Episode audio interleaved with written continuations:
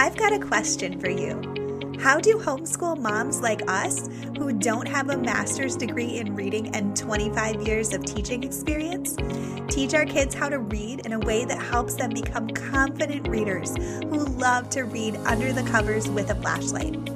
Here you'll find simple tricks and practical tools for making reading easy and fun. My name is Sarah Miller, and welcome to the Homeschool Reading Podcast.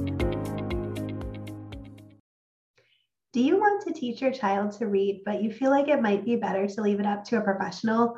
Or maybe you just don't feel qualified to teach your child? If that's the case today, I want to share with you three reasons why I believe that you, as your child's parent, are actually more qualified to teach them than a trained reading teacher is. Please hit like on this video and subscribe to the channel so that you get notified whenever a new video is released.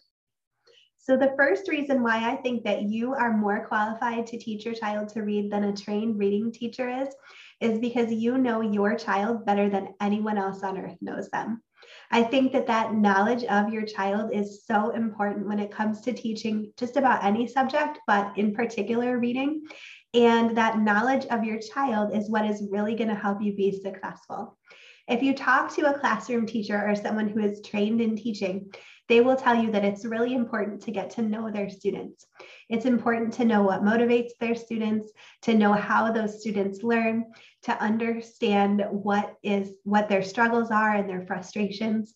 And classroom teachers will tell you that it takes them some time at the beginning of the year to really get to know their students before they can really be effective teachers for that student. And I think as homeschool parents, this is one of our biggest advantages that we have over a classroom teacher.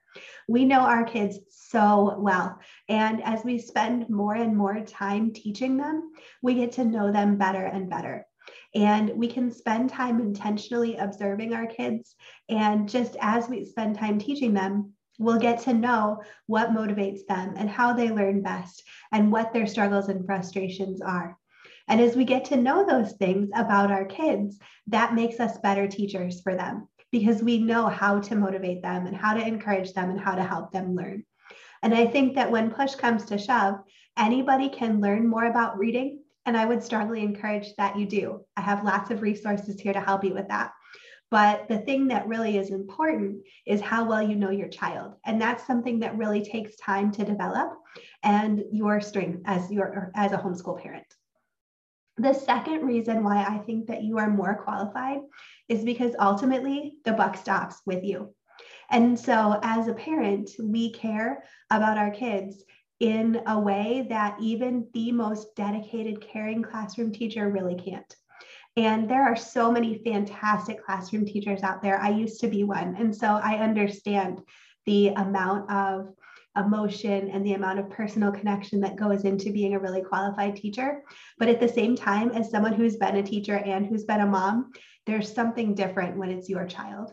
And there's something different when you can leave the classroom at 3 p.m. and go home and not think about that again until the next day versus when it's your child that you are raising and that's that's your life. Um, and so I think as a homeschool parent, we have a really unique investment in our kids that just doesn't happen when you are one of 30 in a classroom. And I think that that also really motivates us and gives us a unique leg up when we're teaching our kids as well. We will go to great lengths, I think, to encourage our kids and to be able to be great teachers for them. And I think that's another thing that really makes us effective. The third reason why I think that you are super qualified is because you get to spend a lot of time with your kids setting an example, and your kids, whether they will admit it or not, really do value your example and they look up to you as an example.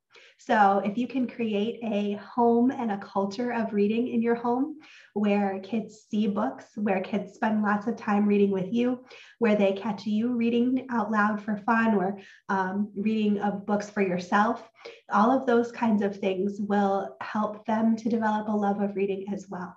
And I think that that culture in your home is so important. No matter where your kid goes to school, it's important that you are developing that kind of a culture where books are valued and where books are important and where reading is an important part of life. And that is a really strong motivator for kids to want to learn how to read on their own. So I do think that it can be easy as a parent to get discouraged and to feel like we aren't qualified and to really focus on all of the technical things that we might not know about how to teach a child how to read. But I do think that there are some reasons why you are uniquely qualified to be able to do this job. I know that you know your child better than anyone else on earth, and you know your child better than a reading teacher that you might send them to. I also know that you really care about your child and that you know that the buck stops with you. And I know that you are setting an example for your child of what books are um, and what's important in your home. And so all of those factors give us a really unique uh, leg up when it comes to teaching reading in our homeschool.